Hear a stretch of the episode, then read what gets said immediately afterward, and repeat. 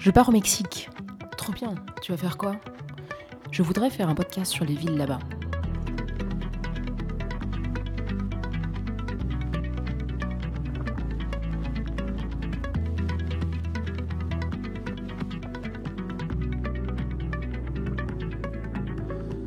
¿De dónde eres? De Francia. ¡Qué padre! ¿Y qué haces aquí? Pues estoy viajando, averiguando México para ver cómo se pasan las cosas aquí. Quiero hacer documentales audio sobre las ciudades, cómo son, cómo se desarrollan. Quiero hacer un podcast sobre eso.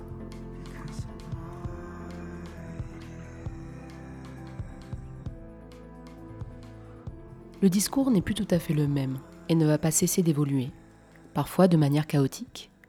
Mais il faut bien savoir arrêter le flux d'informations et d'idées pour pouvoir se jeter à l'eau.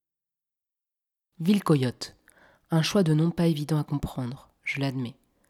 Tout vient d'un échange que j'ai eu en pleine démarche paperasdesque entre deux établissements administratifs de Mexico, Secrétariat des Affaires étrangères et Registre central, accompagné de mélodies grinçantes jouées à l'orgue de Barbarie, le tout dans l'agitation étouffante du centre historique de Mexico. Un avocat filou et véreux essaie de me vendre subtilement ses services en me prévenant des comportements comme le sien. Tienes que tener cuidado en esta ciudad. Hay muchos coyotes. ¿Coyotes? ¿No conoces la expresión?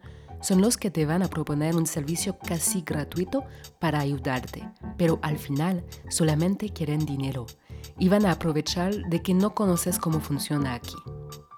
Ok, les coyotes dont il parle, ce sont les escrocs.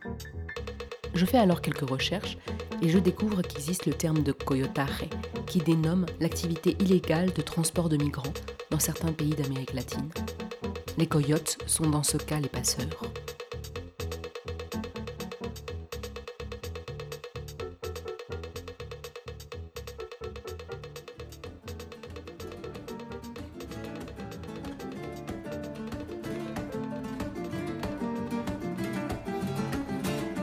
Paradoxalement, ce terme de coyote m'inspire tout autre chose. L'image d'une ville entourée de montagnes, baignée d'une lumière claire et pénétrante. Des coyotes qui descendent des hauteurs en croyant trouver mieux dans une ville qui n'est pas vraiment faite pour eux. Des coyotes urbains qui finissent par oublier leur ancienne tranquillité, s'adaptant à la densité et à l'agitation de la ville, à un mode de vie urbain, certes, mais corruptible aussi.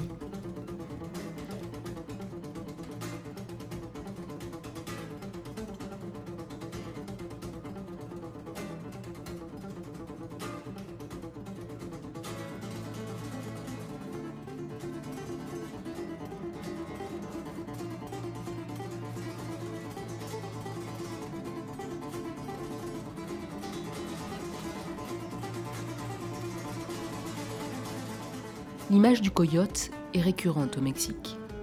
La fontaine du charmant quartier de Coyoacán, littéralement l'endroit de ceux qui possèdent des coyotes. Dans les alebrijes, ces petites sculptures en bois aux couleurs vives, représentant souvent des animaux fantastiques. Dans les locaux de pierre artisanale que l'on trouve dans les coins hipsters des grandes métropoles. Il y a même une ville de la banlieue proche de Mexico qui s'appelle Netzahualcoyotl, coin où il fait moins bon vivre qu'à Coyoacán, et où se côtoient pauvreté, densité, pollution.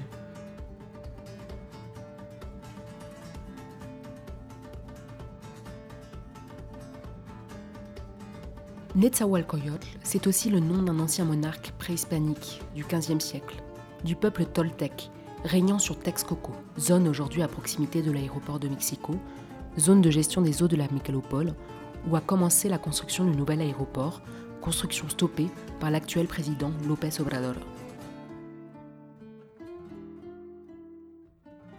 Netzahualcoyotl signifierait en langue aztèque coyote qui jeûne. Ce dirigeant était décrit comme un roi érudit, poète, architecte et philosophe, mais aussi comme une personne assoiffée de pouvoir et n'hésitant pas à user de cruauté pour parvenir à ses fins.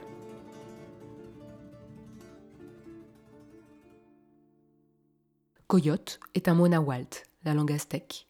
De la famille des loups, il vient d'Amérique et sait s'adapter au milieu urbain densément peuplé. À la fois grégaire et solitaire, il se situe socialement entre le loup et le renard. C'est un personnage proéminent du folklore d'Amérique du Nord et d'Amérique centrale. Dans la mythologie amérindienne, c'est un héros picaresque qui se rebelle contre les conventions sociales avec la tromperie et grâce à l'humour. Le coyote a été le symbole de la puissance militaire à l'époque classique de Teotihuacan.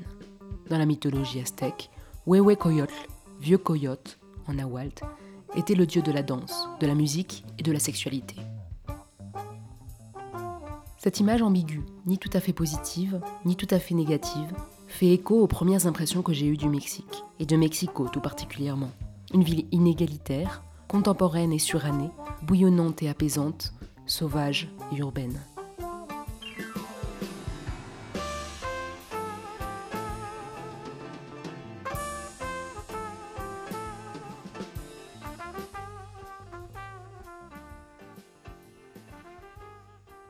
Puis Coyote, ça sonne bien.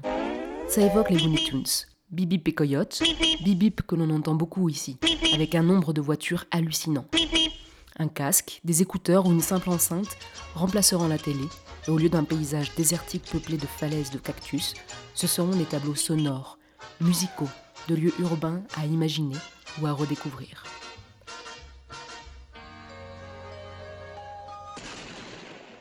Pourquoi ce podcast? Parce que marcher dans une ville, c'est comme écouter de la musique en marchant ou en courant.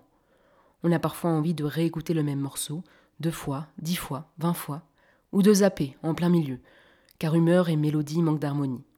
On peut avoir l'envie et prendre le temps de capter les détails les plus fins, les moins facilement perceptibles, pour plonger plus loin dans l'émotion ou dans la compréhension de ce que l'artiste souhaite transmettre.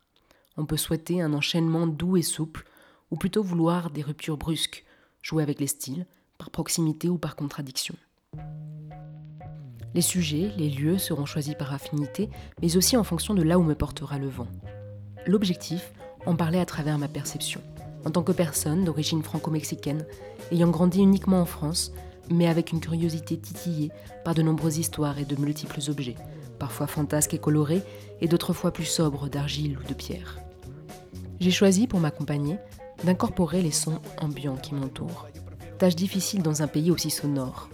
Et de musique surtout, des musiques de tout horizon, qui donnent de la saveur et parfois qui appuient le discours.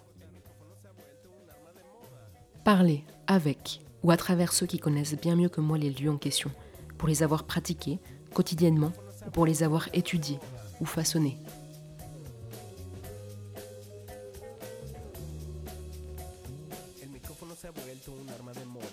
Voilà pour la présentation. Il ne me reste plus qu'à vous demander un peu d'indulgence, car tout cela est nouveau pour moi, et à vous souhaiter une bonne écoute et une bonne balade virtuelle.